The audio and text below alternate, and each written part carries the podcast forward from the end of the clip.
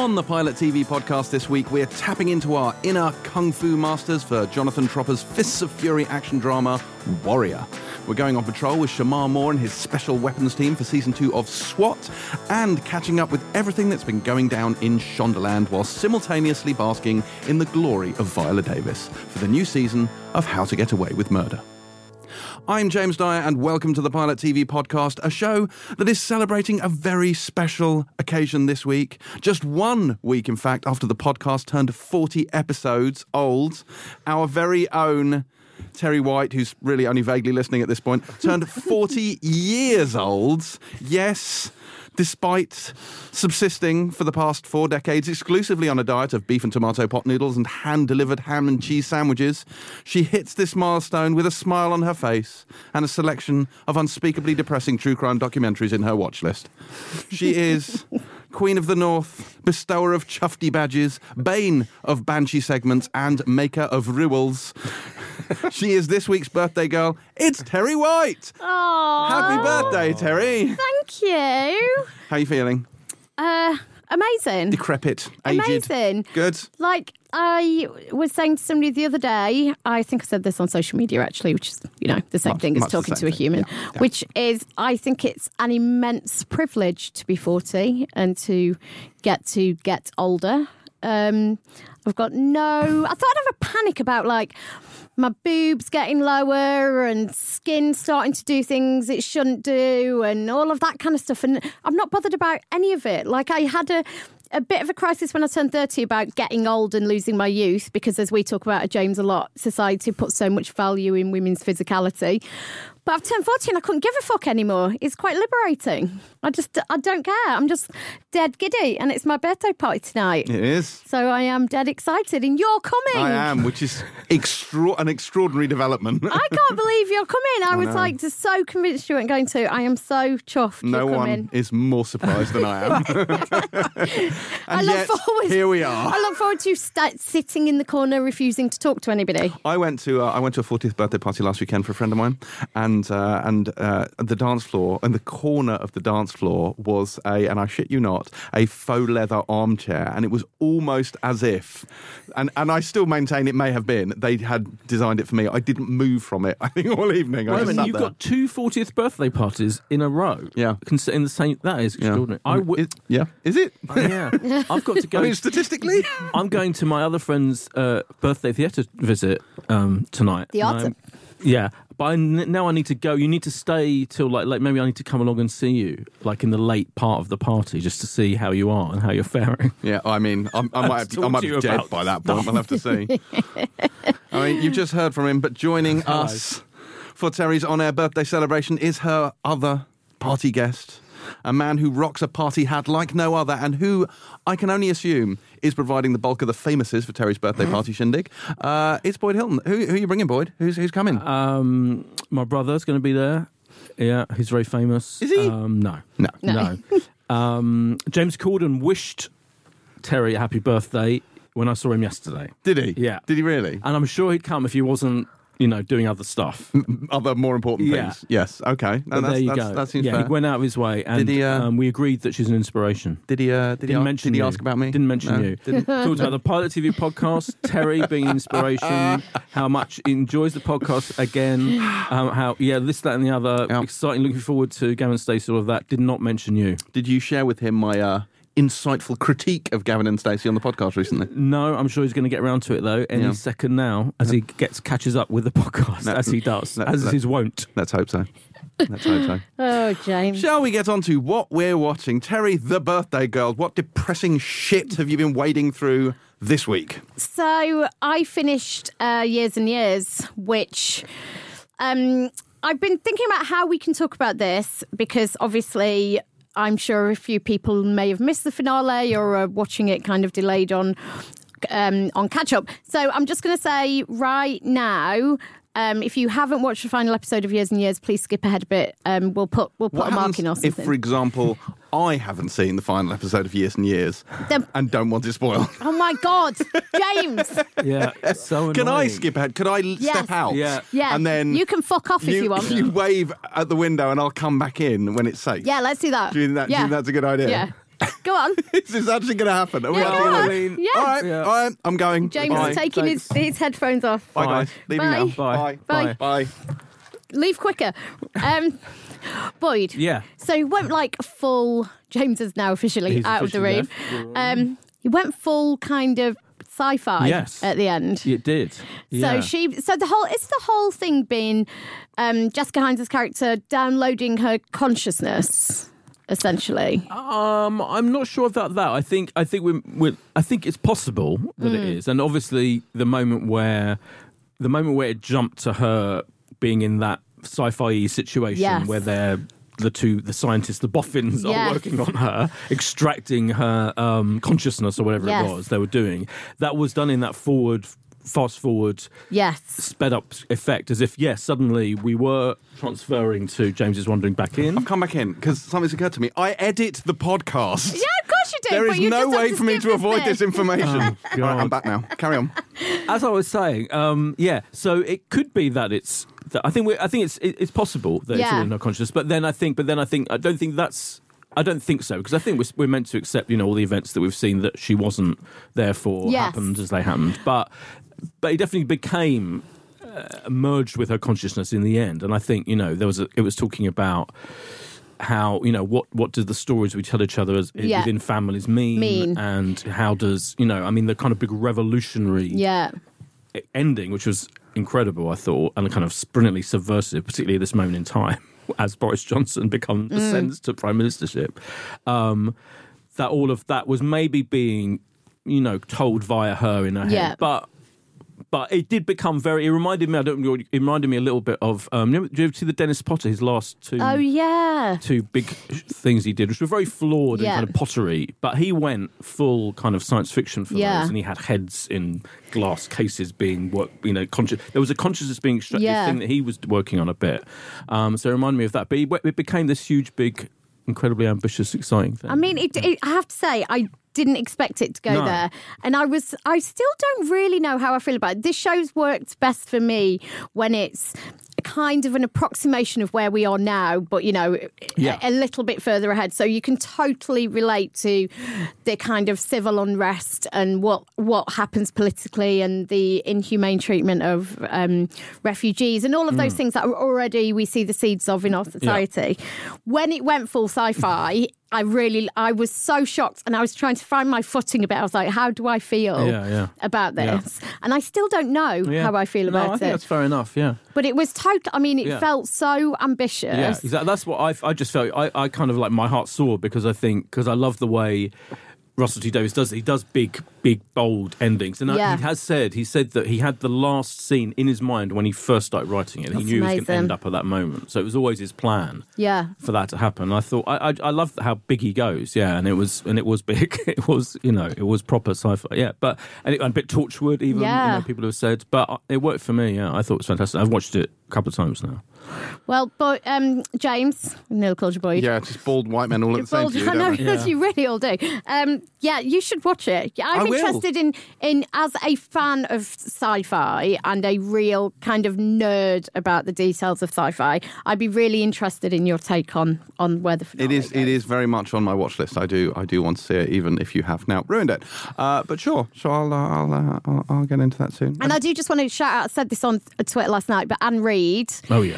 is just for me the dominating. Jessica Hynes is always amazing, but Anne Reid, that performance, and I, you've mentioned it before, um, Boyd, her relationship with her daughter-in-law yeah. and and the kind of the real. She gives a speech. She gave a speech in the finale, um, which is essentially about personal, individual responsibility, um, and kind of how these things only ever come about because of some shared collective responsibility, yeah. uh, which was kind of amazing. I think she's just been the standout performance of the entire thing. I think yeah, she's such phenomenal. A beautiful yeah. actress. Yeah, that speech was incredible. And I want to give a shout out to the music, Murray Gold music, which was unbelievably, like, the propulsive, which has been all the way through, has been like, I mean, you know, I think um, Russell Davies always gets, a lot of the times it is Murray Gold doing music. He did the music for Doctor Who when he was in charge of Doctor Who, but the music for this was so important, I think, in, in driving the thing along. Mm. Yeah. Uh, and is this a one and done? This is this is a one season show, a series uh, yeah. show, I should say. I, I, I haven't seen the end, but I get the impression that yeah, it's he was, not people have said, "Oh, they'd love for it to come back," but he was very pretty firm that yeah. you know this was this was a, a self-contained story, and I think he said he's he's he's stuck to that with all the, a lot of his shows. That yeah. you know he says it's, it's this is the story, and then he finishes it. Yeah. Okay. But then his new th- his next thing, The Boys, will be, is going into production very very soon. Mm. I think with Channel Four, which is his big thing about how AIDS affected a generation of gay men. Not to be confused with the Amazon show about no, superheroes. Exactly. Which is very Working different. Working title, The Boys. Yeah, maybe they'll change the title. Yeah, yeah. They might have to. So, uh, James, what have you been watching, pal? I feel like we're going to get into that later. But what I will say... Oh. Hang on, hang on, hang on. This is the segment at the top of the podcast when we talk about what we've been watching this week. You will find many things about today's podcast are slightly off the rails, and, and this is but the first. And you're now refusing uh, to talk about what you've yes, watched this week because you want to, to talk say, about it later. All I'm going to say is I have watched only one episode of Sons of Anarchy this week, so... That. Wow. Oh, wow. That's quite. You were wearing a Sons of An- what you were wearing a Sons of Anarchy t-shirt yesterday. Do I like to yeah. I like to in, pretend in a I'm a self I'm a member of the M C mm. sometimes. Yeah. Yeah. Yeah, that's true. Right. So skipping ahead slightly, we're going to get on to Funny or Dire, uh, in which we take a classic episode of quote-unquote funny show uh, and see if it has what it takes to elicit the lols. Now, this week's victim comes from Keith Leon on Twitter, as we said last week, and it is The I T Crowd, Series two, Episode one, The Work Outing. So, okay... Recap. The I T Crowd, as its name might suggest, is a show about the I T department of a fictional company, uh, one comprised of Chris O'Dowd, uh, Richard Ayoade and Catherine Parkinson. Uh, it comes to us, like Father Ted and Black Books, from the mind of comedian Graham Linehan, who seems to get most of his attention these days from his, um, shall we say, somewhat controversial and uh, hardline stance on transgender issues. Uh, with that in mind, this episode is a whole can of worms. It is, it is. I regard it, I believe, didn't you tell me before, this is regarded as the best episode of the um, I T Crowd? By, certainly by a lot of fans, yeah. There's a, I would say there's two or three that are in the contention. This is definitely one of the top three, I would say. Yeah. yeah. But, there is one actually about a trans. There is a trans storyline one. Yes, well, say, but isn't that, really that the trans story one was the one that kicked off this um, whole kind of thing? I'm with not, him. Yeah, kind of. Because that's kind what started the discussion, wasn't bit, it? Yeah. yeah. So this is a whole... a brilliant dinner party one, sorry, which okay. is my favourite. Carry on. Well, this so this this particular one, The Work Outing, sees Moss, Roy and Jen go to see a play, specifically a play called Gay, a Gay Musical. Um, and if casual homophobia isn't enough, there's also a whole comedy scene where Roy pretends to be disabled as well, which hasn't aged fabulously either. So this aired in two thousand seven, and I think it's really funny. Like, when people watch Fawlty Towers, which is unarguably brilliant, and people say, the thing with Fawlty Towers is, it's a product of its age. You couldn't make that now, but it was nineteen seventy-five. Do you know when things have changed? I mean, this is two thousand seven, and you couldn't fucking make this now. Like, it really, really is quite... problematic. And yet, and yet, let's cut straight to the heart of this. This made me laugh. Whoa. This did make me laugh. But not, I should point out very specifically, I find Chris O'Dowd incredibly amusing in most of the things he does. And let's let's skip straight to the disabled storyline. There is a, there, the storyline in this is that he goes to use a disabled toilet and Moss tells him, you can't do that, it's illegal. He goes in there. Instead of flushing it, he pulls the emergency cord. People come and break the door down. And so instead of going, shit, sorry, I thought that was a flush, he lies down on the floor and puts on a disabled voice um, and goes, I'm disabled. And then I think it's more the comedy to, flows. I think it's more supposed to be a, a kind of winsome, I, I've been a, had an accident voice. Are you sure? Yeah. I'm not uh, convinced. I, yes. and, um, and I also think, oh, uh, do you know what? All the, I actually I actually don't agree. I think I think he I think he'd probably try and get away with most of this really? now. Yeah. The casual because, homophobia, the kind of... Well, first of all, I, I think I don't think it, I think it's a very funny take on ha- what people regard as being gay, and was yes. what, and and that's and and it's equally a funny take on if you ended up accidentally having to pretend to be disabled. It is incredibly funny. In the same way that Moss ends up having to pretend to be working yes. at the theatre when he gets stuck gets stuck in in the in the staff toilet, and that is brilliantly funny. Yeah. I so I genuinely so I did watch this again. I, now I've already seen this dozens of times probably because I love the I T Crowd. Yeah. I love I love the show. I love everyone in it. You know, and it's still making me laugh. Yeah, and it's not. And I think in the end, this comes down to for me like a lot. There's a Seinfeld episode. There's a, there's there's a lot of actual classic sitcom episodes. Is is that person gay or not? It's a kind of yes. quite a standard sitcom trope, really. If I can use the word trope. Um, and I think you just the tone of it is abs- it, it, it's like it isn't really homophobic. It's about how people. Well, it's are gay homophobic. Terror, isn't it? It's that kind yeah, of straight male right, gay terror absolutely. Thing. That's which what is, they're mining for comedy, which is what they're making fun of. Yeah, mm. they're making fun of, of him rather than rather than gay people. And I think that's clear. In the same, the classic Seinfeld episode where but they mistake him, Seinfeld and George for being gay is legendarily brilliant. And again, people, some people now when they suddenly stumble upon it, they're like, "Oh, this is a bit homophobic." It's just not. It's not. That's not what it is. So I absolutely defend this to the hill. I still think it's a classic episode, and I still love the I T Crowd. Now, and I like the fact they made you laugh because it's still making me laugh. The scene yeah, where Mo- yeah. there's a the timing yes. of the, when yes. Moss is revealed to be yes. working behind the bar. I laughed aloud at that. Brilliant. It's just because you've got all the comedy from the, the yeah. and then it turns. Yeah. The couch, he turns to the yeah. barman, and it's him. Yeah. He's serving behind yeah. the bar. The timing on that is is flawless. Yeah, yeah. and I, he's that, very, that is his great skill, I think. Um, Graham Linehan at comedy writing is he builds, he builds and builds and builds until it all reaches this kind of big climax of yeah. insanity and hilarity. And I, th- I still think it's classic. Yeah. Now, listeners will have noticed something conspicuous. Yes, Terry has yet to speak. So, Boyd, batten down the hatches. I haven't watched it. Oh, what? I've had a very busy week, and I've been just looking forward to you unloading on this. Find time for the funny or dire slot. In I know, this ruddy I know, podcast. I know. I had to prioritize. I had to prioritize this week. I had my fortieth birthday. There was a big award ceremony where Empire won a big award, um, and so I had to choose, ridiculous. And I chose not to watch. Have you ever watched the I T Crowd? No.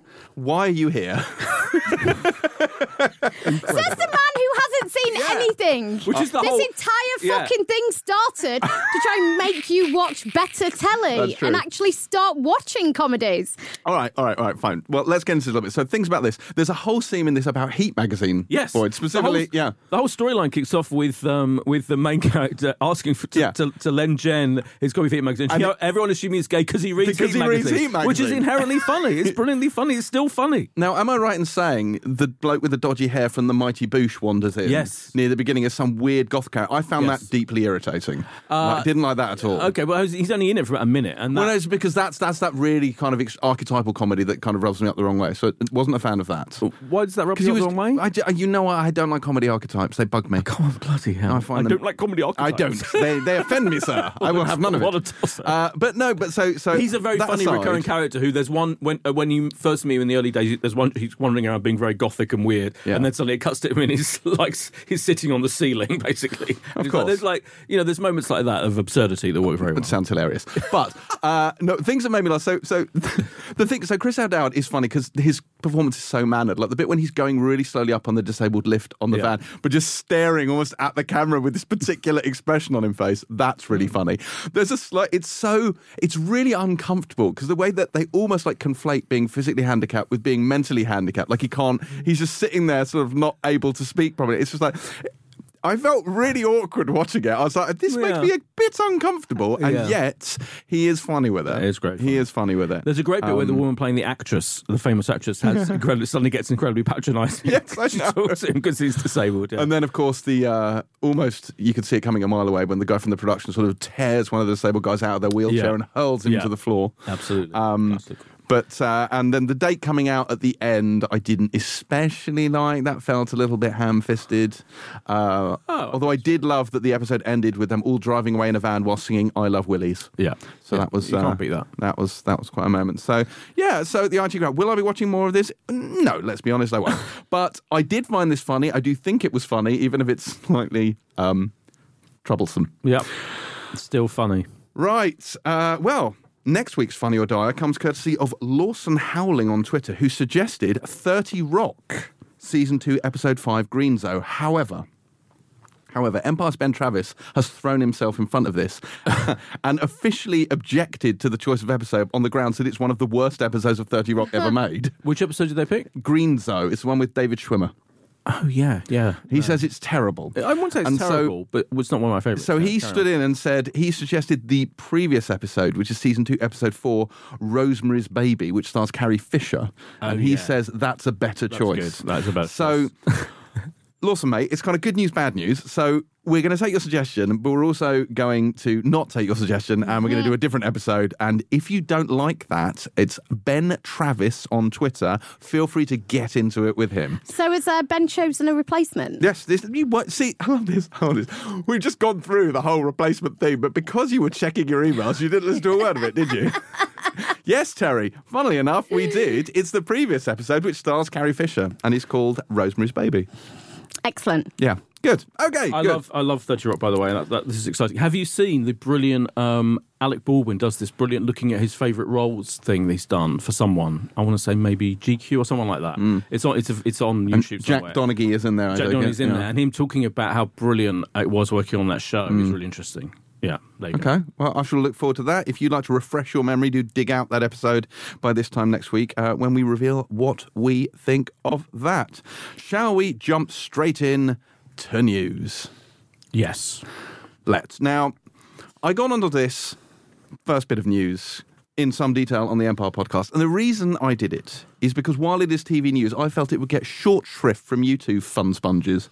Uh, Rosamund Pike has been cast in the adaptation of Robert Jordan's Wheel of Time as the Aes Sedai witch, Moiraine. Christ. Uh, I always know when it's like something tedious yeah. because you do your like yeah. world's worst smug voice. Yeah. Blah, blah, blah, blah, yeah. When he's saying names of characters like that, yeah. Aes Sedai. Blah. Yeah. Yeah. Do you know what? I've printed that out in my list. Look, did you? There it is. Pike yeah. Board's Wheel of Time. Yes, yeah. you did. Yes, you yeah, did. There you go. This is very exciting. So Robert Jordan's series of books are being adapted uh, by, I want to say, Amazon. Uh, yes, it is Amazon. It is Amazon. And, uh, and that's, you know, that, this is exciting. I mean, admittedly, a lot of the books are really boring, uh, and it probably could have been done in half as many. But it's it's a it's a classic fantasy tale. It's it's one oh. of the greats.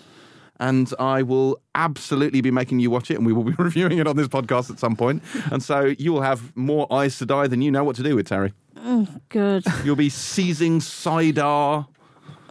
I don't know what those words mean. Yeah. Well, see, oh, you you might like this. So in The Wheel of Time, magic is split into male and female halves. There is Ooh. Sidar, which is women's magic, and there is Sidene, which is men's magic. But, and crucially, this is a bit you'll like, Sidene has been polluted by the Dark One, so it's tainted. So men who touch the male magic go mad. Good.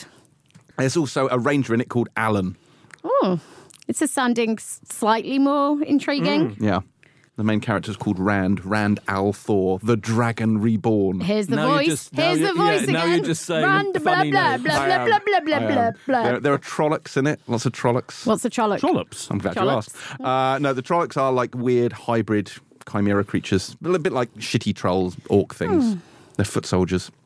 Have you finished? More or less. Okay. Uh, so that's the thing that's happening. I want to talk about the Good Omens petition. Oh, no. um, yeah. Isn't it the best thing that's ever awful. happened? So a Christian group called Return to Orders started a petition um, because they said that Good Omens is another step to make Satanism appear normal, light and acceptable. One of their complaints was that God was voiced by a woman. um, but the brilliant thing about this petition, A, it's got twenty thousand signatures, which just horrifies me, yeah. but is that, um, as one headline put it, Good Omens petition demands Netflix cancel the show even though it is on Amazon Prime. Yes. And this led to a brilliant back and forth between Netflix and Amazon, and Amazon said, if you cancel Stranger Things... No, Netflix, um, whatever. Amazon said, if you cancel Stranger Things, we'll cancel Good Omens. Um, it was rather funny. I mean, people are just the worst. They really are the I worst. I think is what we can basically... Well, it does reveal, I have to say, for um, um, slightly worryingly for Amazon Prime, that everyone associates this kind of thing with streaming yeah. big yeah. shows with, with Netflix. Netflix. Yeah. Yes, absolutely. And, not, um, and that is, it still amazes me. Yeah. They're sticking with this fucking branding of Amazon Prime Video, which is how you get a D V D sent to you really quickly in the post. Yeah, it's very as well. It, they should just call it something else. Or yeah. just, I don't know what... Just, it's really bizarre to me. Aes Sedai T V. Yes, that's, that's what exactly what they should do. Yeah, I'm all about it. Yeah. Uh, sorry, Terry, Chambers got cancelled. Did you see this? No. Yeah, yeah, oh. yeah. They killed it. It will not be returning for a second Why? season. Uh, I guess not enough people watched it. Then, you know, they can be a little opaque with these things, mm. but they've just, they've elected not to do another Chambers. So They so. are being more ruthless, aren't they? With they are. Stuff. And yeah. I'm really worried about the O A, I have to say. Mm, I am. Doesn't if bode well, does it? Recommission the O A. Why would they not? Because it hasn't, you know, they're putting out these top tens yeah. now. Yeah. It doesn't appear in those top tens. It hasn't, At all? I haven't seen it. I mean, unless, I haven't, no, unless I've missed it. It costs a fortune. It costs, it's a very expensive show. I mean, I, I still think I, I, I'm... I would be amazed and furious if they did mm-hmm. cancel it. They have to carry on with You'll it. You'll storm the studio, won't you? I will storm the studio. Hmm. I will, yeah, I will man the, whatever it's called, barricades. Yeah. But I'm worried. They're just being quite, quite ruthless, yeah, Netflix, yeah. And, you know, I don't know. Maybe it's so expensive they can't carry on, but I think hopefully they will. Maybe. Maybe, Boyd, in another dimension, all of the seasons have been greenlit. Yes. Exactly. um, has anyone? So, so have you? You haven't seen any early episodes of Euphoria, have you? Have you? I've seen um, the first half. Oh, you the first have? episode. Okay, okay. Yes. So obviously this has been kicking off, hasn't yeah. it? So this, this is, apparently it's a bit rude. Uh, so Euphoria is is the American Skins. Essentially, it stars Zendaya, and she went on social media to say that, you know, it's for mature audiences only. Could be triggering. Might want to watch this. And then you read some of the uh, the, the tabloids who are wringing their hands about this. The pilot episode contains one scene that appears jarring for many, as one character commits statutory rape with a seventeen-year-old trans girl. Uh, it goes, in it, viewers are confronted with an erect penis that, although a prosthetic and not the actual actor's member, has outraged. Uh, this comes alongside a locker scene, which, according to pundits, contains a shot of over thirty penises. Oh, what pundit? Penis pundit? I don't yeah. know. But apparently this shot of thirty penises has really pushed some people over the edge. I think that's but, not till episode two, sadly. But Is you it? can see what you can see all the penises. Yeah. One can only I imagine. All, right. I think they're flaccid. Yeah, you can't legally show no. an erect penis. Well, I think you. I mean, you can now. Yeah, you, you can. Sure? It's called, yeah, it's called think, porn. Yeah, yeah, but I mean, no, no, no. Uh, yeah. No, I think they've like, they they relaxed those um, rules slightly. So I think there are rules about the the um, the angle of right. um, erectitude, erectness. I, I would give anything but, to have been in the meeting where they discuss oh yeah, yeah, yeah, the yeah. What, angle. But what is interesting is the reviews. It is I mean, from what I've seen, it's a really, really, really good show as well as being mm. shocking and everything. But they have clearly gone out of their way to try to match the Netflix kind of explicitness of their yeah. teen shows, which are, you know, mm. sex education in its own way was pretty pretty free and easy with nudity and mm. all those issues. And, you know, I mean, there was there was a big there was a big scene in that where the guy stands naked on the table in the middle of the that's right remember yes. that um, which had his own appendage flapping. So, you know, I think H B O knows it has to catch, keep up with mm. it, and, and and generally I think people have thought it's it's the valid the the particularly that shocking scene, that disturbing scene, is valid because it's making a very important point, and it's, you know, the way it's treating trans characters and all of that, I think is is progressive and good. Generally mm. seems to be the, the, the viewpoint. From well, it's had some very positive reviews. Yeah. One newspaper gave it thirty dicks up, so that's... There you go, uh, yes. uh, what else is happening? Uh, the new Game of Thrones prequel series has begun filming in Northern Ireland. I mean, that's literally the only piece of information about yeah. it, but it has begun filming. And yet, here I am sitting here and not on the set. Please, can we address this? Was, is that aimed at me? Yeah. Please, of course. Please send me to Northern Ireland. I, yeah. I exist purely to send you on-set visits. Absolutely. Um, what else have we got? Boyd, anything else? Yes. Um, uh, Bros news. I know we all what? loved, yeah. I mean, this may not be core Pilot T V values, but never forget how important the Bros documentary was to us all. Um, and now their Bros have got their own night on B B C four coming up in early July, in which we'll get to see them talking to each other, talking about their inspirations. I think they'll show the film again if you haven't seen it, the brilliant documentary. So, yeah, it's going to be... Is the documentary called When Will I Be Famous?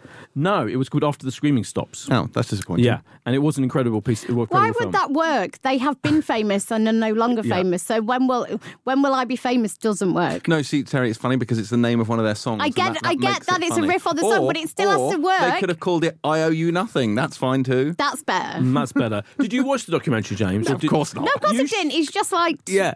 mouthing off when he hasn't seen totally it. Which mouthing is basically off. Yeah. the you fucking You should probably see it because it is brilliant. It is one of the greatest documentaries of recent times. Never gonna happen. Yeah, um, I don't think you'd like it. Have you seen F X's Why the Last Man has got a new showrunner? Finally. Uh, that was a sarcastic... Uh, Eliza Clarke, who did uh, Animal Kingdom, The Killing and the and uh, Extant with Halle Berry, uh, she is going to be showing this. She's writing and exec producing, and it's good because this has this lost uh, Michael Green a while ago, and I was a bit worried that this was going to fall by the wayside. But this is very exciting. This is again Terry's fantasy, a world in which all men have been wiped out, with the exception of one man and his capuchin monkey called Ampersand. It stars Barry Keoghan. Uh, Diane Lane is also Barry in this as well. Keoghan. Imogen Poots is in yeah, this. Well, you love he's... you love him even more when he's the last man alive. Um, Um, and yeah, this this I'm mm. very excited about no, this. The no. graphic novel for this, the uh, well, I say the series, the series of graphic novels for this are very very good indeed. So yeah, why The Last Man, which comes at some point to F X. Did you see that Glenda Jackson is coming back to T V drama? She, the former Labour M P and absolute acting legend, is going to star in B B C One's adaptation of the best-selling novel, novel Elizabeth is Missing. She'll take the role of Maud, a woman struggling with dementia. And it's her first return to the screen after twenty-five years, wow. James. Yeah, consent your excitement. I'm pretty excited. Yeah. Guess, uh, well, guess who else is coming back to the screen? Michelle Forbes and Patrick Fugit oh. have been cast in Treadstone, which is the Bourne Identity oh, T V yeah. type spin-off thing okay. about Project Treadstone. Um Michelle Forbes, of course, being Ensign Ro Larin from Star Trek The Next Generation, and, of course, Admiral Kane from Battlestar Galactica. So she's pretty fucking awesome. Uh, but Patrick Fugit, so I'm going to talk about Patrick Fugit, because he's doing this because Outcast, his series about alien slash demonic possession, yeah. which was from the creator of uh, the comic of, of The Walking Dead, uh, got cancelled. But it was one of these things where there were two seasons of this, or were there three? Two, I'm pretty sure there were two. And it was one of the shows where it didn't get cancelled, but it didn't get renewed. And it just was in limbo forever and ever and ever. And then everyone just kind of dispersed and yeah. did other things. Yeah.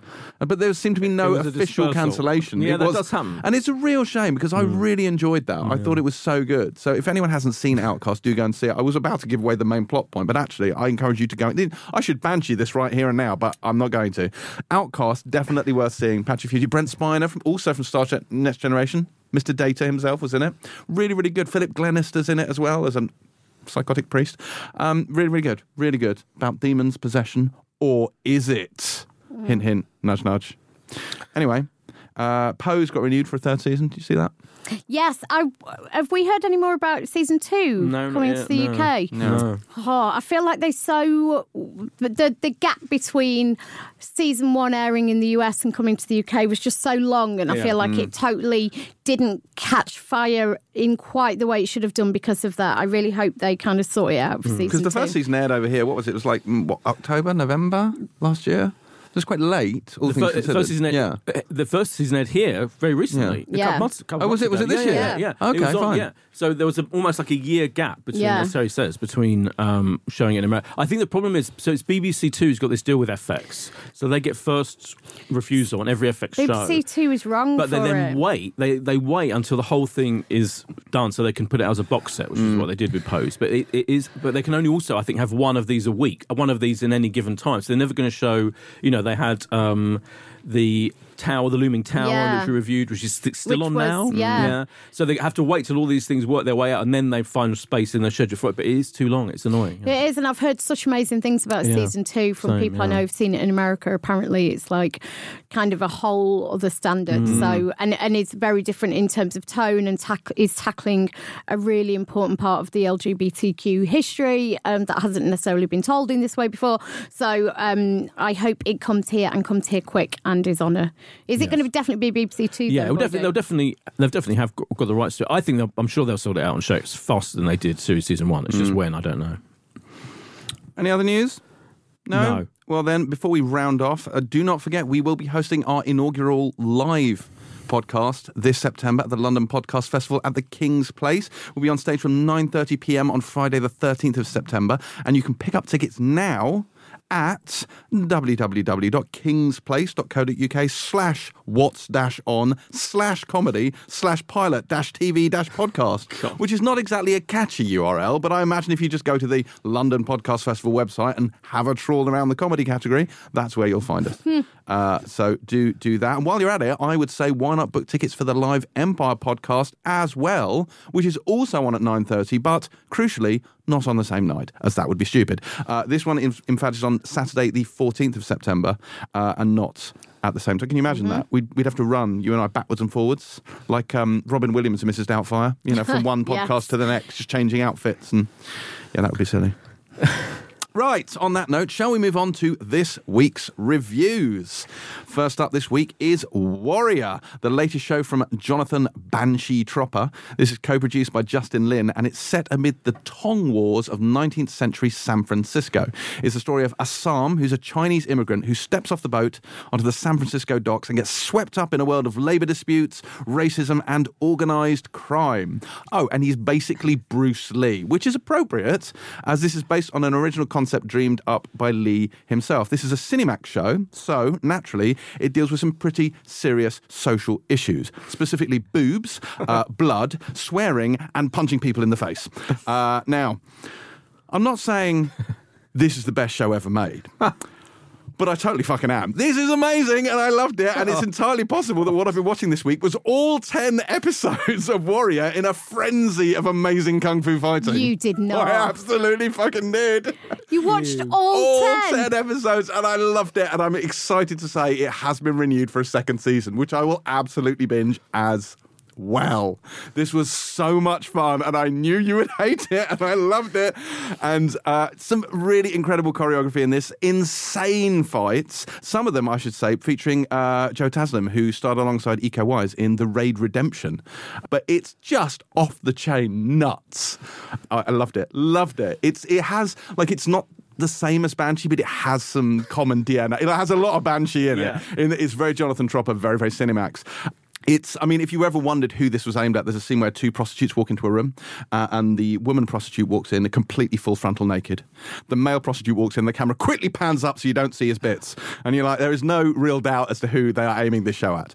But uh, it's it's really, really fun. And I, I enjoyed the way they treat it. I enjoyed the little devices they use. So obviously it's about Chinese immigrants. They naturally speak Mandarin. They don't speak English. But they do a thing where they start speaking subtitles and there's a weird little sound effect that happens, which shows that they then shift into, uh, and then they're speaking English. You know what I mean? It's like you have a little special shift that happens, uh, which like it also has it has Hoon Lee in it, uh, who plays Wang Chao in this. But he played Job in Banshee, and he was the best thing in Banshee, and he was one of the best things in this as well. Um, there's a bar in this called The Banshee. If anyone was wondering why, if there was some shared D N A there, which I really really enjoyed as well. Oh, it's so good. Andrew Koji, who plays oh, Assam, so is uh, he's English. Did you know? That's a, that's a hot fact for you. Who is? Terry, Terry's just staring at me. Uh, Andrew Koji, oh, yeah. who plays Assam. He's the main. Tom Wester-Jones is also he's also English. Yes, and he's in it. As, also true. As um, the guy from Georgia. I, I'm I'm actually I'm, I'm saying, you know, maybe we should rename the Banshee segment from now on the Warrior segment, because yeah. this is just extraordinary. Terry, you must have loved every minute of this. Um. Uh, no, I actually did. Really? Yeah, I really? loved it. I thought so. I Are you going to tell me you binged it. all ten episodes I as well? I didn't binge all ten. I only watched the first one. I thought it was pulpy yep. and um, gratuitous yep.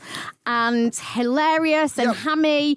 Uh, the, some of the action scenes were just, I mean, to be fair, really brilliantly done. But like, you know, there'd be a little kind of like little smile to camera, a pause and like yeah. a smile to camera.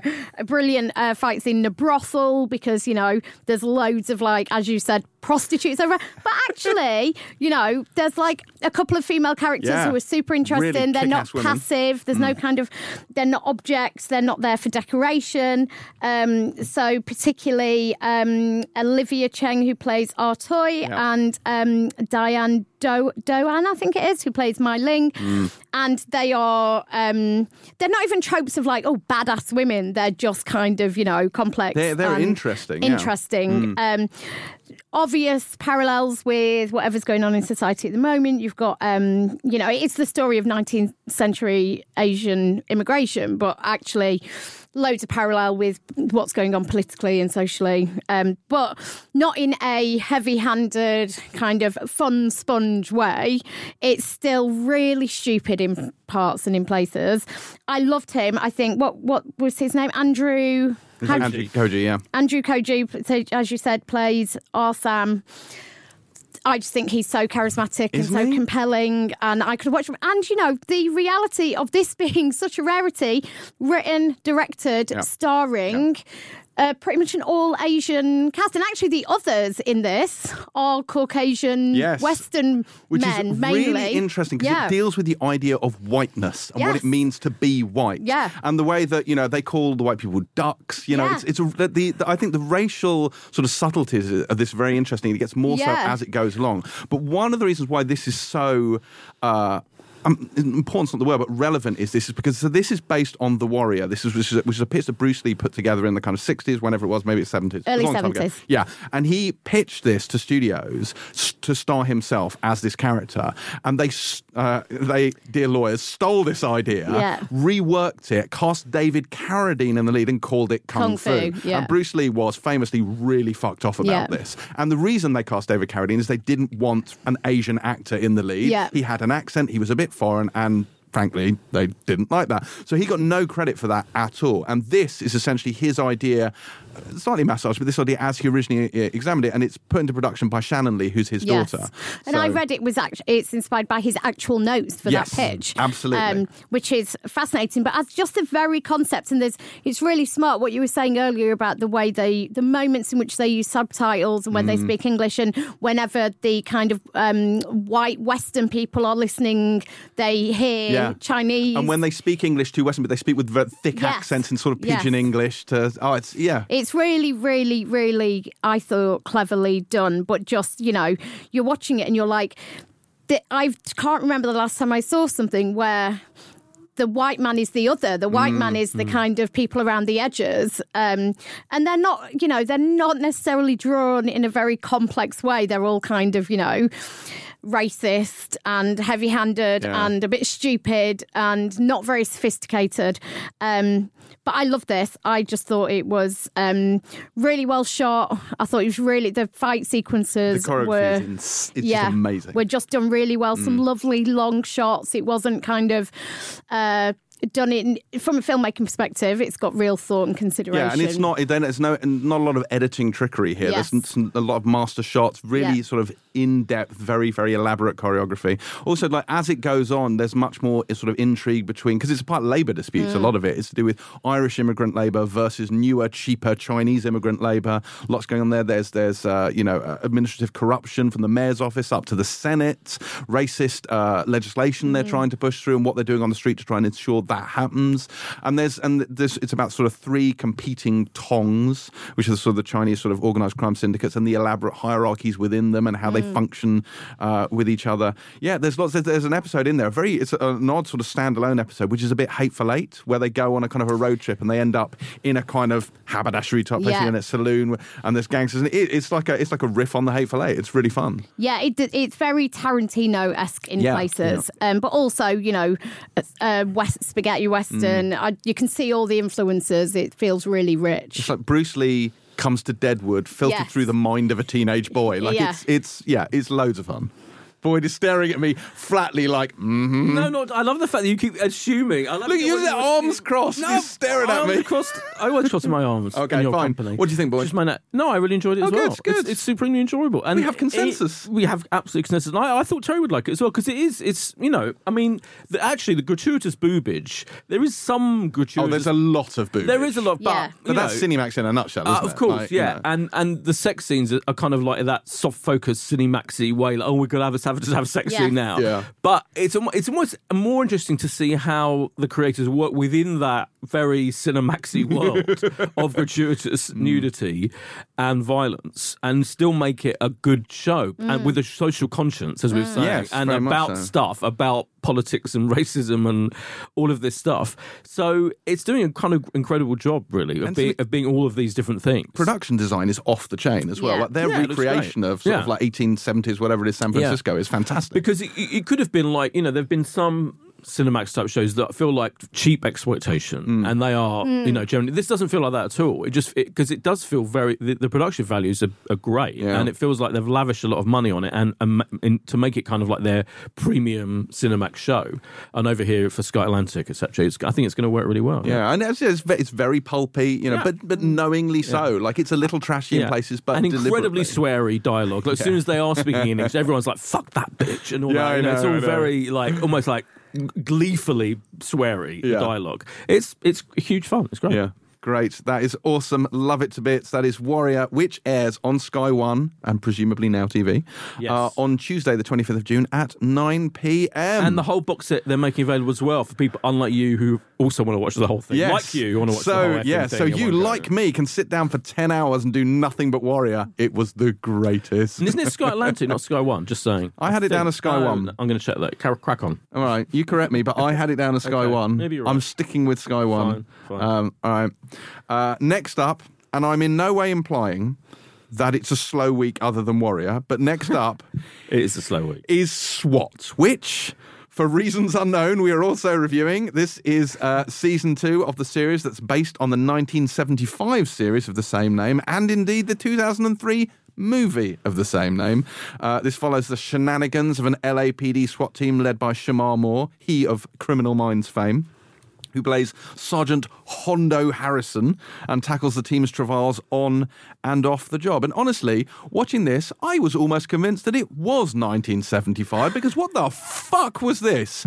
This, this is a procedural that genuinely seems to assume the last forty years haven't actually happened in terms of, I don't know, plot and writing and acting and performance and just even the theme music and the titles. The theme music is astonishing. No, but it's, yeah, it's nineteen eighty yeah, procedural music. I yeah. was like, I rewound it to watch it twice. Uh, I so was like, did I. It feels like, um, you know, like a Stallone bad eighties or movie. Magnum P I or yeah. any of those shows. Like, is that the original music or is it like I a riff? So. I mean, it sounded no. like it. Yeah. It was just, I mean, it's shit melodrama. And I love Sean Ryan, who actually produces here. And it's kind who of... Who co-created The Shield. Yeah, well, yeah, this is what I'm saying, and this kind of takes place within the Shield verse, uh, so it yeah. should be catnip for me, but this is the antithesis of everything I want from television. Like, it is just shit. Now, explain to me, though, this they keep making a thing about the fact that it's got a shared universe with The Shield. What does oh, that mean? Because it's just it's set it's in, in L A. The same way, was, I guess it's the same way that Sons of Anarchy also has a shared universe where certain gangs, I guess... I mean, from one episode, I saw no similarities except right. for the fact, except for one key thing, and that is Kenny Johnson, who plays Lemansky. Yes. In the, he's in this, and oh, I love okay. Kenny Johnson, so I was right. like, okay, I've got time for this just for you. And even Shemar Moore, I don't mind, although he's so fucking earnest in this. But yes. what on earth was this story? And there's an earthquake and a child trafficking. That scene at the end with the helicopter was, I swear to God, like something out of the original A-Team. It was just so shit and so pointless. I just, honestly, this had no redeeming qualities for me. Yeah, so you know I love a procedural, um, and I have... been a fan of Criminal Minds in the past, and as you said, Shemar Moore played Derek Morgan. Um, now, here's the thing for me: he's not for me somebody who can hold a show. And you he's need, very handsome. Uh, he's very handsome, but you know, Hondo, as he plays, is meant to be, you know, the main guy. As you say, incredibly earnest. Yeah. Um, I didn't find myself rooting for him at all. The story, as you said, it's about there's a standoff with some. Uh, human traffickers, which, you know, th- that that whole thing wasn't handled with a lot of sensitivity and charm. There's an amazing line where they're on the way. They're all like, they're tooled up with their guns and they go, somebody goes, what kind of lowlife sells children as servants? And somebody else goes, the can that are about to get served a smackdown. I'm like, how is this actual dialogue? How is this dialogue? As you say, Kenny Johnson is in it, and that made me have kind of hope, but all it did is made me realise how amazing The Shield yeah, was and how yeah, this isn't yeah, The yeah. Shield. Um, I just didn't really kind of care for anyone in it. I didn't really care about the story.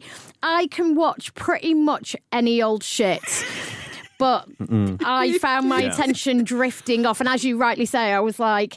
this is like the T V that you used to have to watch because telly was shit. There was nothing else available. This is no well, longer yeah. where television yeah. is. It's definitely not The Shield. It really isn't. What is weird it's not about even it? Law and Order S V U. But no, what is really weird isn't. About it is it's kind of like in this in, in this episode everything happened. So there's an earthquake. Yep. There's the child traffickers. The building collapses. The, there's a something. There's the woman standing there on the, really on like, the letterbox. Like, like the woman standing while gu- water gushes around her, and there's like electricity sparks, and it's like how they're going to save oh. this. It's very funny. I think it's almost, almost knowingly funny how no, they're pilot. It, it really no, isn't. Not, no but it isn't. Way. I'm yeah. saying almost. Almost. If they were quite. in on the joke, it yeah. would be fine. Right. But they're not. That's it. You're kind of like, they've deliberately they, they kept it this side of ridiculousness without it being, you know, see, it just strikes you as being ridiculous. But also, some of the decision, like there's there's a shot when when, when that building is collapsing, then they do a wide shot of L A with the earthquake. In fact, you introduce yeah. the building, and they cut really quickly after like half a second. I'm like, you spent this amount of money on this C G I earthquakey collapsing building thing, and you're ruining it.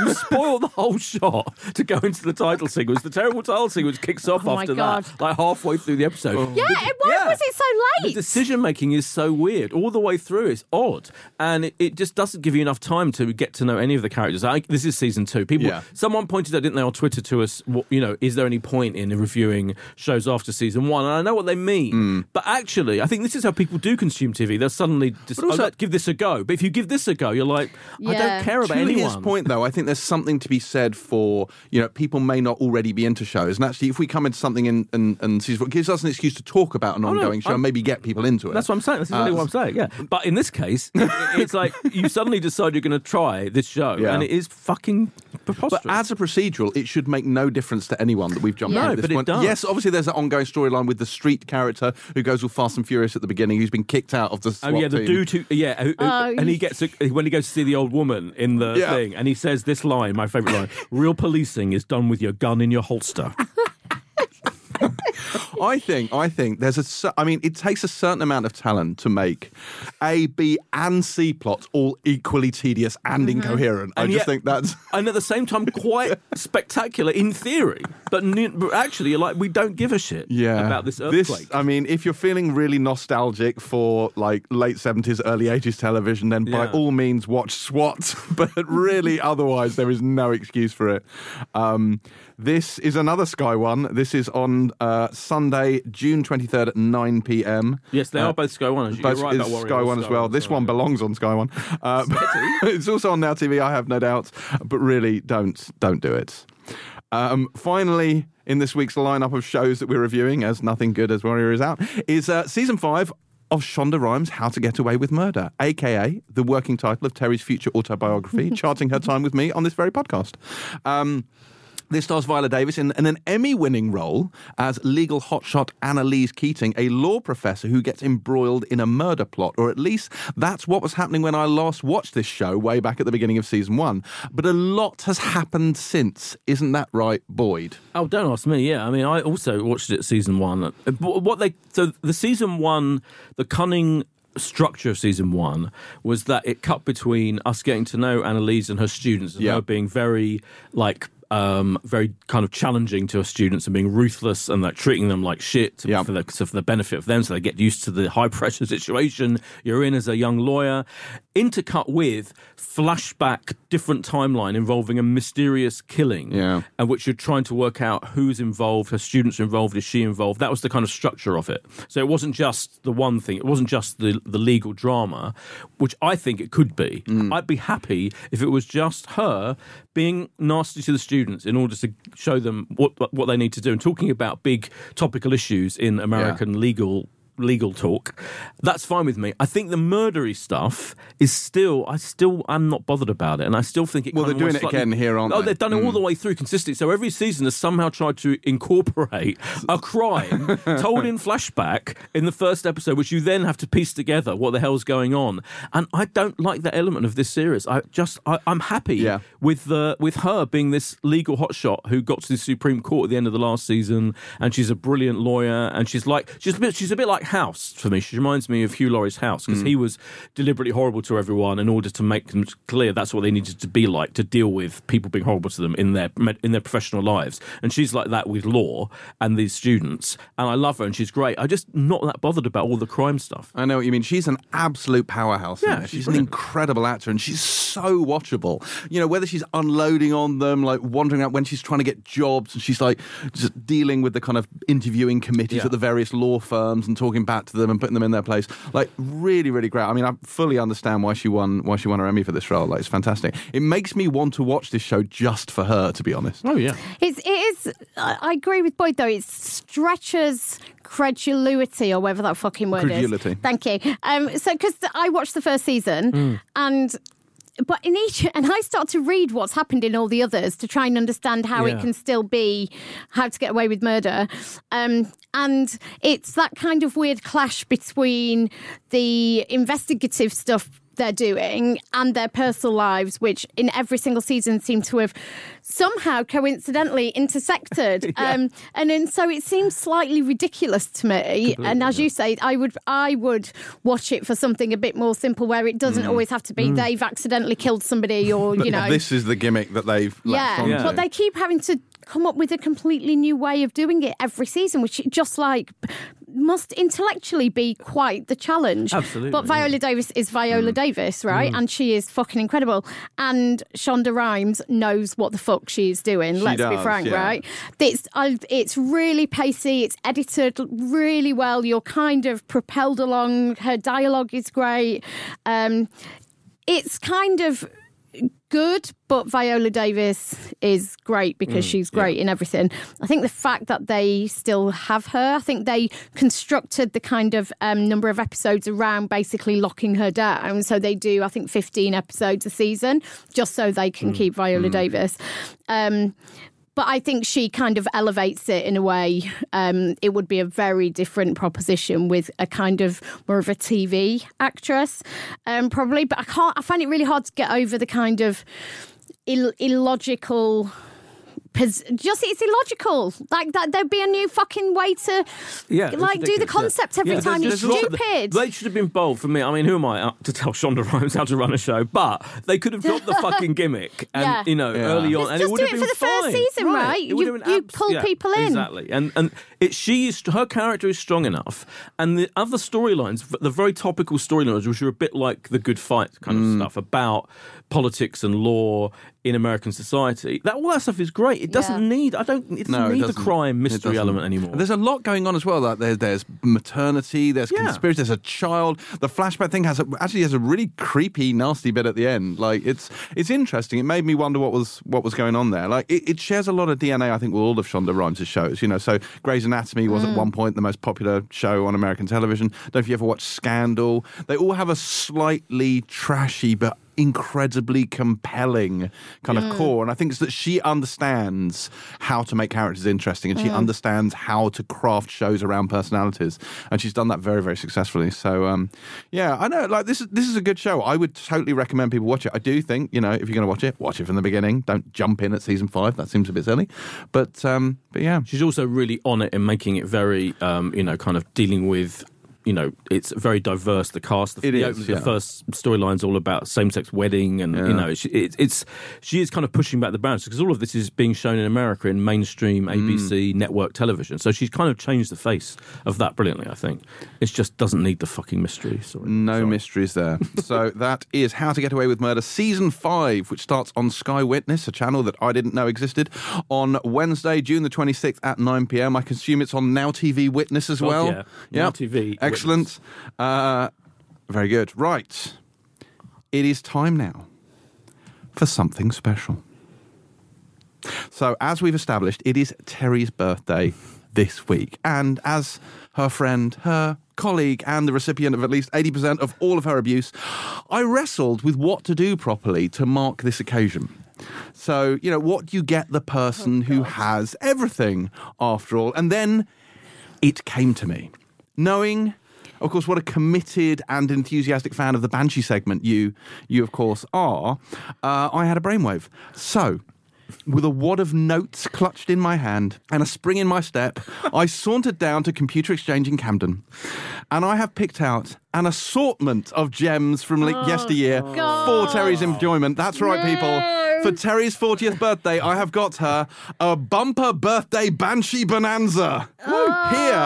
Here in these two giant carrier bags. Oh, my God. God. Wow. In these two giant carrier bags are some forgotten classics, some marvels of yesteryear, and we are going to go through every single bloody one of them in excruciating detail. Are you ready? So you're buying me Jamesplaining. Oh, that yeah. is Jamesplaining is my yeah. gift. It's the gift that keeps on giving. Right, we start oh, with something that, oh, that that you will already know. In fact, we've already talked about a fair bit on this show. It is season one of The Shield, yes. yes. which I picked up for fifty pence. No! Yes, there we go, Terry. Season one of The Shield, Sean Ryan's Thank magnificent you. show. Wow. Uh, far, far better than SWAT, yet starring does, many of the same people. Why does Chiklis look like a baby? Well, because he's well, bald, and as yeah. we've established, all white bald men look the same to you. Yeah. But The Shield is, as I have said many times on this podcast, one of the greatest T V shows of all time. Uh, and you said that you wanted to do a Shield rewatch. Yeah. There is the beginning of it right yes, there. Yes, thank you. Yes, The Shield. This ran from two thousand two to two thousand eight, and it is a masterpiece. I hope you've got a D V D player. I do. You know, just check it. This whole thing's not going to work. Right, right, what else we got? Next, we have... The Thick of It, the complete series one. Thanks. The Thick of It, of course, we know it. Armando Iannucci. It's two thousand five to two thousand twelve. Mm-hmm. The, the the the seed for which gave birth to Boyd's favourite show, Veep, or Veep, one of his one favourite of shows. shows yeah. Yes, yes. The so. Thick of itself, of itself is a classic show. Yes. Have we done that in Funny or Dire? Uh, we but. did, didn't we? Oh. Yes, we did. Yes, yeah. we did an episode of that. We haven't bansheed it. We funnied or we dire. Have bansheed it. it. No, we didn't banshee it. This was a Funny or Dire. We did. Uh, we did oh, an episode yeah. of that. Yeah, yeah, yeah. Uh, very, very good show. I enjoyed it. Malcolm Tucker, I believe, is my spirit animal, and in so many ways, yours as well. So. Uh, Your management style, I feel, is comes a lot right? from the Tucker school of dealing with people. Uh, Thank you. Sounds good. Okay, next. right, right. Next, next, next. We have, we have, we have. Are you ready? Are you ready? State of Play, the two thousand three Whoa. Paul Abbott miniseries, not the Very two thousand seven good. Russell Crowe film, yes. based on the same material. This is, I would say, one of the best things that's ever been on British television. I agree. Uh, yeah. This was also fifty p. Wow. Uh, really, really good, that. Loved it. David Morrissey, uh, John Sims. It's about... Uh, Sim. Sim. Sims. No, it's not Sims. Yep, John Sims. There's only one David of him. Morrissey's. David Morrissey's and John Sims. And it's about uh, misconduct in office, the murder of a, of a researcher, a journalist investigating. Loads to unpack. Big twist. Very good. Love that. I must go to this computer exchange. I feel Well, I'm... you don't have to now because James has got you all fifty p. The best things there. I was about to say, if you go there, there will be no more T V, T V stuff there because I've bought it all.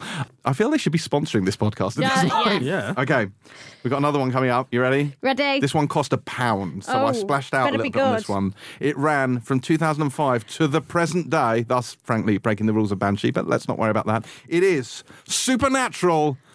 The complete first season. Do you know, I've never watched a single episode of and Supernatural. Now we can remedy that. This stars uh, Jared Padalecki and Jensen Ackles. And my understanding of this show from talking to Helen is there's lots of male nipples in it, uh, lots of topless Winchesters, maybe Ooh. some occasional Wincest. Is there any cocks? Um, I don't believe there are thirty cocks at any point during this show, God, but you it. never know. It could happen. Okay. Uh, this is supernatural a supernatural cocks. procedural that has demons and angels and poltergeists and goblins and Wendigos and shit like that in it. It's the tagline, it's the creepy, the demented, the unexplained, the unearthly. Alden Ehrenreich's in that. Ah. He's in an episode, I think might be from that season. He's in the episode Wendigo. I don't know if that's I like the fact that two. the box on Supernatural is being held together by sellotape. Yeah. Very, yeah. I mean, what do you want for a pound, boy? Yeah. What do you want for a pound? Oh. Okay, I'm going back into the box. I'm going back into the box. Okay. Oh, see, now this oh is a show. God, this is extraordinary. Isn't it? Isn't it? It's, and there's no end in sight. I've not even done the second carrier bag yet. So, right. This ran from two thousand three to two thousand seven. I know Terry's already watched it, but I also know she'll love it. It was created by Josh Schwartz. It is The O C. Yes! Season one. One of the one greatest. One of the greatest teen shows Absolutely. ever to grace the small screen. Extraordinarily well written. Uh, de- you probably love the class disparity in it and the I dealing of class. Yeah, I am you Ryan. are Ryan. Ryan. Straight out of prison, whisked away to an Orange County yes. rich person's home. Um, and Sandy Cohen is is the man we all wanted to marry. Are you Ryan or are you are you Julie Cooper? I, I mean, are, I mean you, are you Melinda Clark's Julie Cooper? Put those two things together.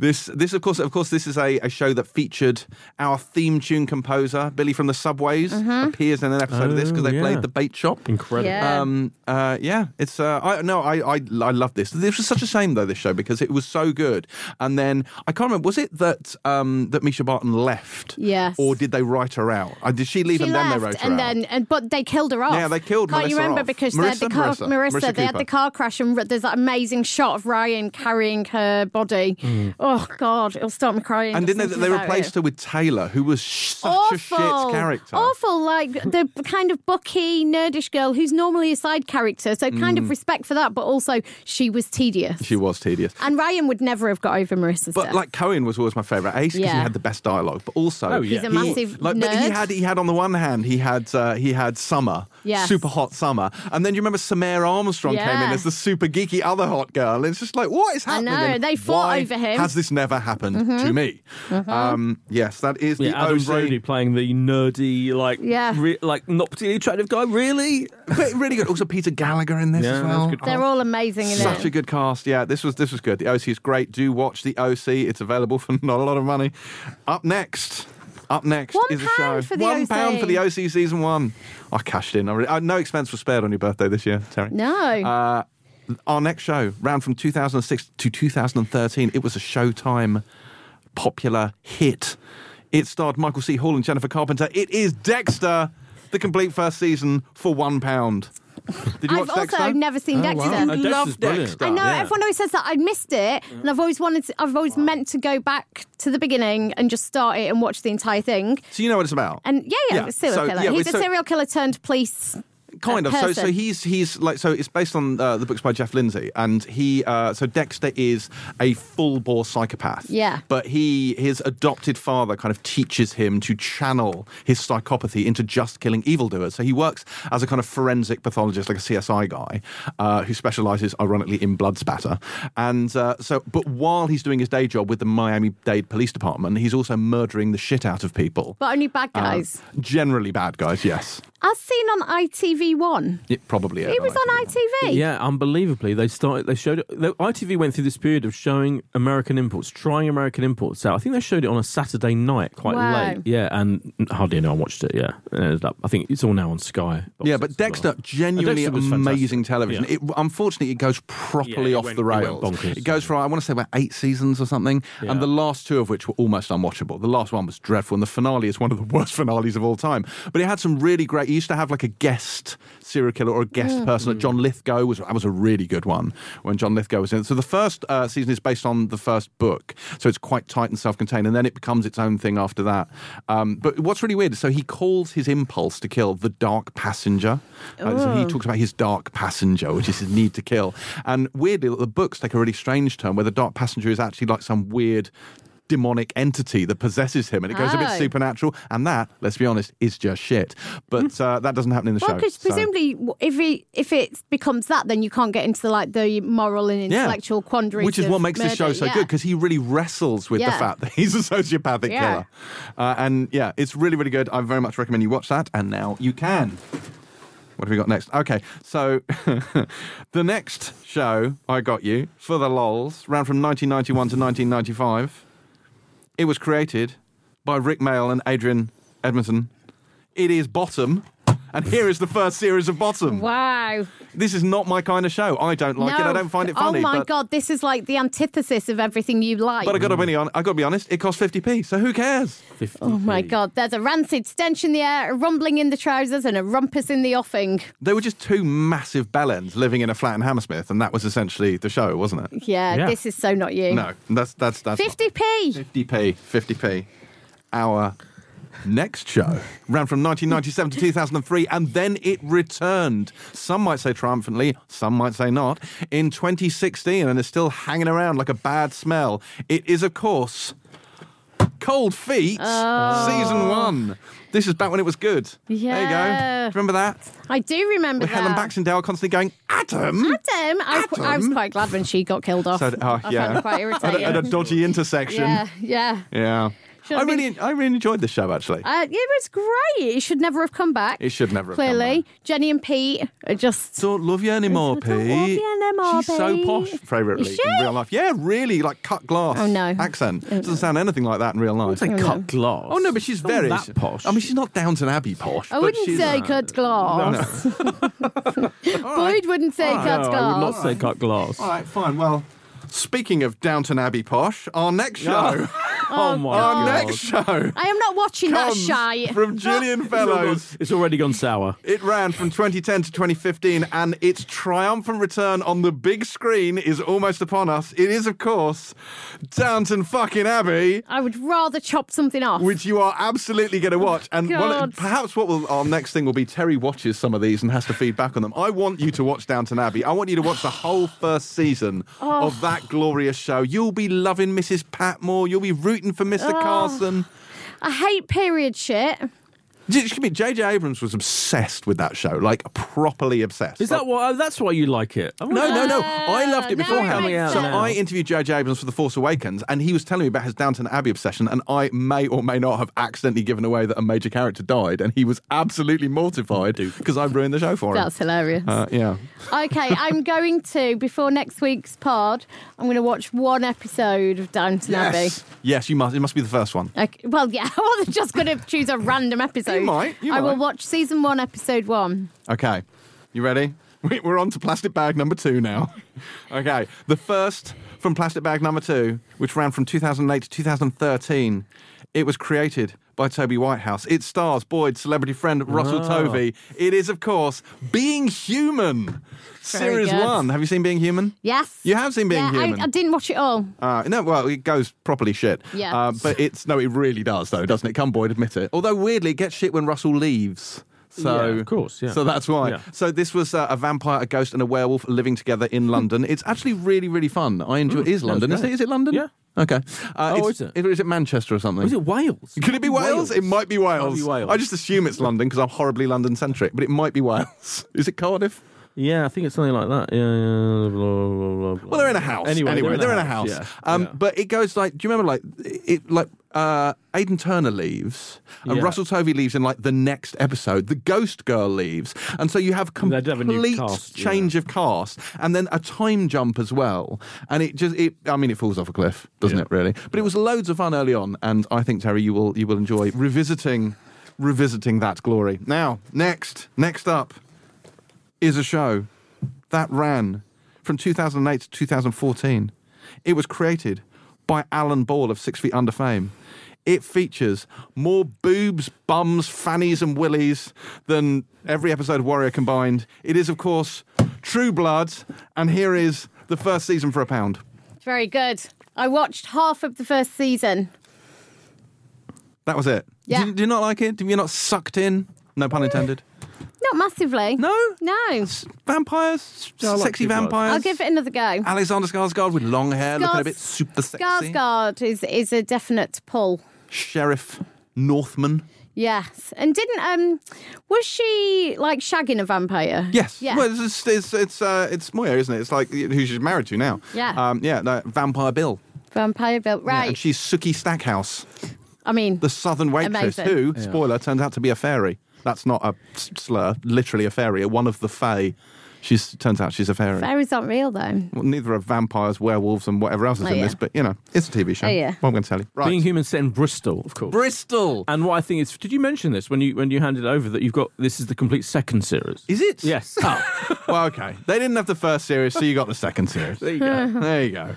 Uh, next up is a show, an H B O show that ran from two thousand nine to two thousand eleven. It stars Thomas Jane as a man with an enormous penis. Oh, it is, yeah. of course, Hung. Hung yeah. The season one of Hung. I have not watched this. I'll be honest, neither have I. But no. What can I tell you? It was one pound fifty. So I thought, That's you know. That's quite expensive. I know, I know. I was feeling a little bit, uh, a little bit yeah. extravagant by this point. Um. Wow.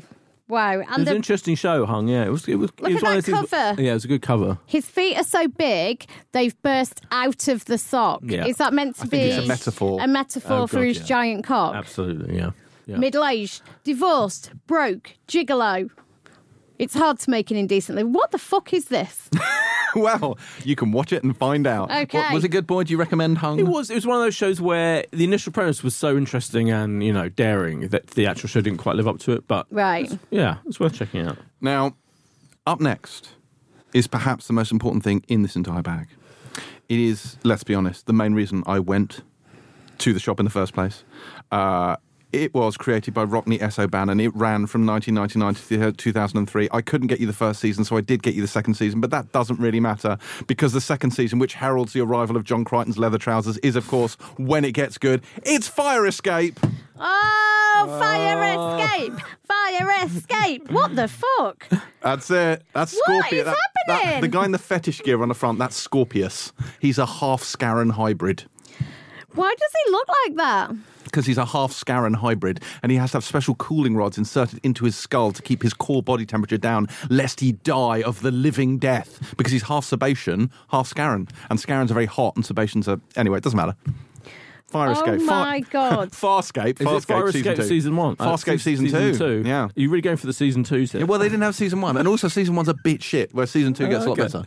So I thought, wow. yeah. This is one D V D I am never going to watch. You say that, but it's compulsory. It's, it would be rude not to watch all oh, of these. It would, I know. So you have to do it. Right, next up, and we are getting close to the end, so bear with me. Uh, this ran from two thousand to two thousand four. It was created by Stephen Moffat. It is, of Moffat. course... Coupling, yes. the complete oh, first yeah. series starring Jack Davenport. Look at that D V D cover. That Who designed cla- it? That is, a, that is amazing. Designed by an idiot. It's, it's Photoshop yeah, for like beginners, isn't it? It is Photoshop for beginners. I really liked Coupling when it was first. So on. did yeah, I. It was great. But would you remember it would always build up to, like, uh, Jack Davenport would have like one massive monologue that he would deliver mm. each series, mm. yeah, and to, to great applause at the end of it. Yeah, for sure. The Stephen Moffat kind of figure of, of the show, yeah. obviously. Yeah. But uh, Richard Coyle was my favourite in this, yeah, by a country mile, and he's not in the final series, which is when didn't it, it move? Oh, it didn't move yeah. to Channel Five for the final series, and it actually got really shit. And they didn't have Richard Coyle anymore, and it just without him, I felt it all fell mm. apart because he had as Jeff uh, the he bulk of the jokes. Yeah, yeah, yeah. So were you a fan? Big yeah, fan? Small very fan? much. No, I was. I, there's a quote on the back from the Daily Express. Friends with sexy bits. Oh my God. But they did, they didn't they push this as kind of U K yeah, friends yeah. at they the did, time? Yeah. That's how they pitched it. Which I think it. is totally missing the point of yeah, the fucking no, thing. Yeah, it wasn't like Friends. It was a really fun show. I really liked it. It even made me laugh. Mm. Wow. Okay. My God. God, it's still... Sarah uh, Alexander. What happened to Sarah Alexander? She still does stuff. Yeah. You know. What was, it... was she last in? Uh, she was in a show on U K T V that I can't remember the name of. Well, about it... ghosts. Which one's Sarah Alexander? She the... Which one's she? Oh, that's um, it's uh, Peter Serafinowicz, which is yeah, wife, she's married to Peter yeah. Serafinowicz. Yeah, but that isn't that isn't her job. No, I mean, frankly, so I've she... seen Peter Serafinowicz. It probably is. Auburn, Auburn. I don't even know what that means. I mean, I don't even. I don't know what it means. He's a lovely man. He's a lovely man, Peter Serafinowicz, and she's fantastic as well.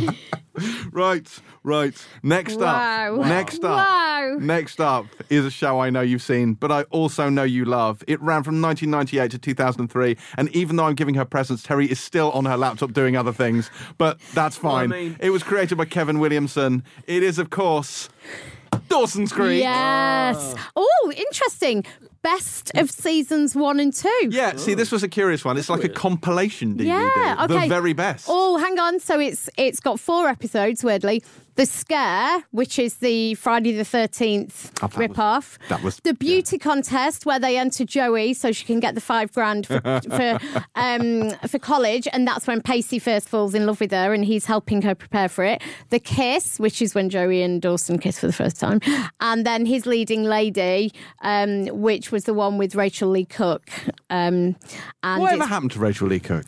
I don't know. She, she also like, married to Peter oh, Serafinowicz. Yeah. Yeah. Yeah. Four very random episodes. Interesting. That's weird. Extra yeah. features include isolated score. Every, you always want the isolated yeah. score. Yeah, you love an isolated score. Yeah. Who is, honestly, I've got to ask this question, who is watching the best of Dawson's Creek season one and two with an isolated score with only four and episodes. No dialogue? I know. That is oh fucking God. nuts. I'm going to, like, me and this D V D are going to have a very lovely time together this weekend. I bet you are. Right. Up next is a show that Boyd has already bansheed. Wow. And I, I think Terry was quite dismissive of it, so I think it's only oh, right that sure. she be forced now to watch it. It ran from two thousand seven to two thousand twelve. It's Damages. It's got G- oh, Glenn yeah. Close in it. It's absolutely awesome, and it costs fifty p. It's fine. What season is that? First one. Oh, okay. Yeah. I tried to get the first one where possible. Yeah. You know, I was trying oh my to be God. Helpful. Okay, I'm going to read you the two quotes on the front. I mean, critics are the worst, right? So, London Light said, The Sopranos with a law degree. Oh, and The Times said, The Devil Wears Prada for lawyers. Oh, that's both. Those are both woefully inaccurate and just shit. That's great. Yeah, yeah. It's a really good show. It's a really good show. I, I do okay. recommend you watch it. Also, that first, you can even just watch the first season because there's a. It's kind of got a self-contained little mystery within the mm. first season. So uh, that might be good for you. Right, up next is a show that ran from two thousand thirteen to two thousand sixteen for three seasons. It was set in Belfast. It stars Jamie Dornan and Gillian Anderson. It's the modern masterpiece that is. The Fall. And this is series one and two. Did you see this? Did you see this? You saw I think I watched one you, episode. No, I don't believe you. Do you know why? Because you would absolutely love that. Would I? It's grim as fuck, and it's really yeah. good. It's oh. so controversial, though. Controversial in its in its detailed depiction of serial killing of women. Yeah, but also in that he's like he's a very and, like he's the killer. Ooh. He's really charismatic mm. in it, and yeah. as the series goes on, he becomes a more magnetic. It's this sounds amazing. Yeah, you become yeah, really great, conflicted. Yeah. This sounds amazing. It is. Yeah, yeah. It's really really good. But you, your feelings towards him, I think it's still her best role, and yeah. I say that including the X Files. I, I I think that like your feelings. feelings towards him become very uncomfortable, I think, mm. as it goes on, because he's really likeable and also nuts. And the very end of the first episode, which I won't ruin for you, is really shocking and very upsetting. Ooh. So you will love it. Oh, my God. Right. There we go. That may be uh, trumping Dawson's Creek to be and the first that watch. That was worth the two pounds that I spent on that. That's the most expensive one in the entire this features, pile. By the way, entering its fourth hour. Yeah, know? it is. It is. There's no there's no end in sight. No, we are. We're nearly at the bottom of the bag. Nearly at the bottom of the bag. So the next one I have for you, and this cost me two pounds fifty, so let's, you know. Whoa. Uh, ran from twenty fourteen to the present day.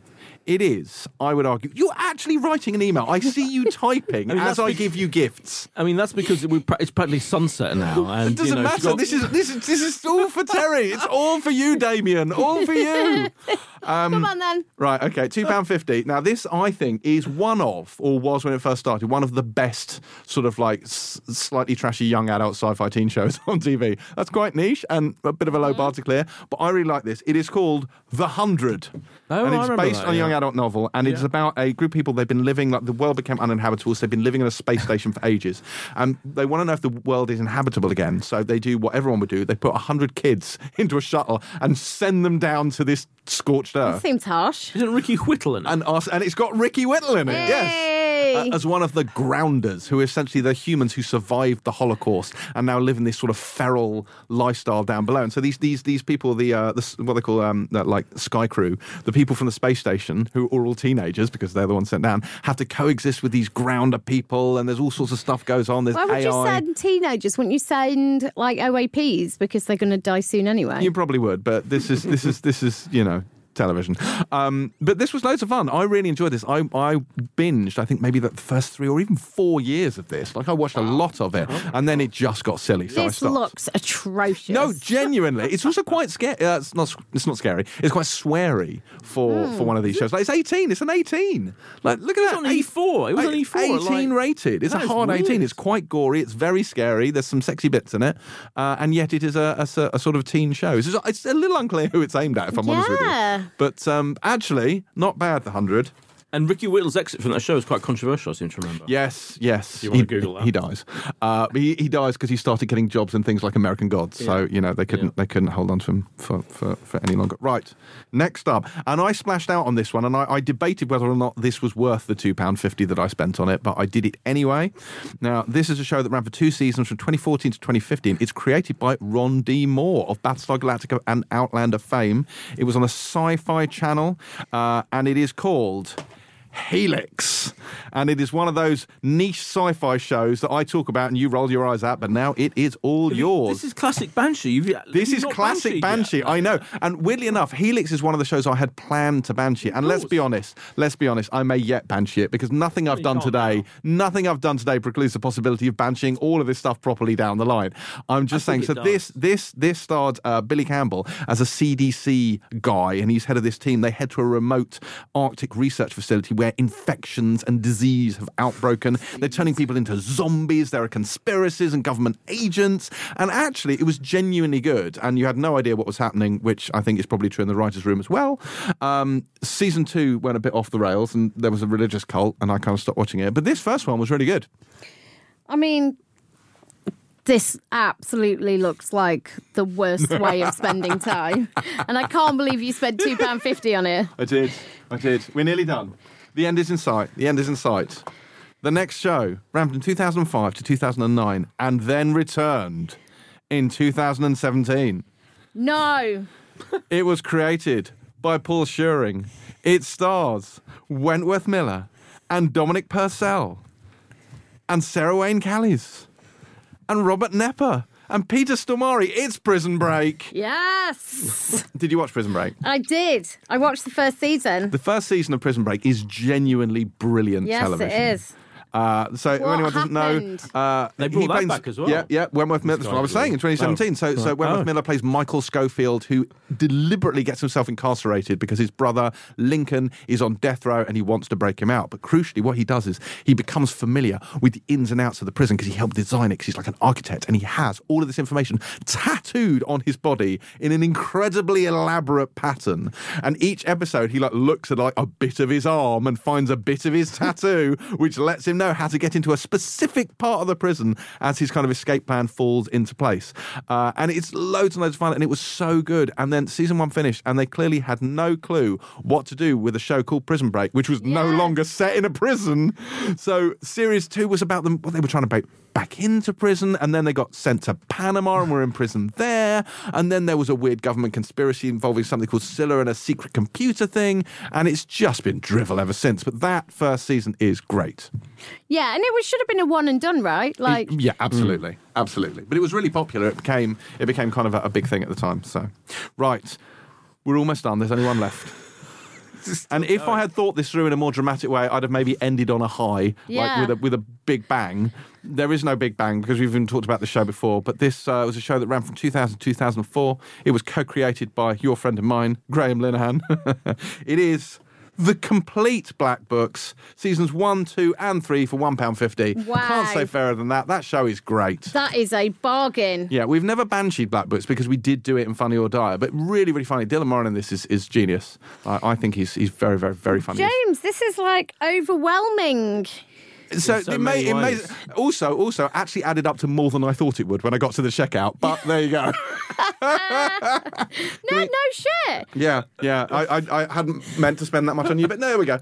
That's Terry with a birthday present. Oh, look at a big stack of T V. Which now anyone who knows Terry, Terry will know that this, along with everything else she's ever been given, would normally just sit in a bag under her desk for at least the next eighteen months and yeah. never be looked at again. However, however, I will not stand for that. So I'm going to make sure you take this home, and then I'm going to quiz you to make sure you've been watching them. Well, I'm taking the full home this weekend. Yes. I'm going to take it out and to Downton, my party surely tonight, Downton. And then um, I will tell you what I thought of it next week. On good. This very podcast. There's some good stuff in there, some good stuff, and some absolute unmitigated shit. shit. But still, still, there we go. That is it for the Bumper Birthday Banshee Bonanza. And there are actually forty D V Ds there. Is that? Is that? If you can, do you know what? Are. Considering multi- some of the sets in there have yeah. multiple discs, there probably are about forty discs in there. One for every year of your life. This this is like looking at the next forty years of yeah, my life. Yeah. I, at this point, I imagine many of our listeners are praying for a, for a swift death. So I'm going to say that is not just the end of the Bumper Birthday Banshee Bonanza, which I never tire of saying, but also the end of another episode of the Pilot T V Podcast. Uh, please do feel free to follow us all on Twitter. You can follow me on at James C. Dyer, Boyd on at Boyd Hilton, and Terry on at Terry underscore White, though she will not be getting back to you because she has a lot of stuff to get through on the television. Uh, don't forget to book tickets for our live show. Uh, we're on the Instas as well, if you prefer that to Twitter. And even if you're an Apple hater, I would urge you to hop over to iTunes and bestow us a generous five-star rating. Not, not the one-star rating we got from Diddy B sixty-four, who said, "No class. I can't understand why there has to be so much bad language in a podcast reviewing T V shows."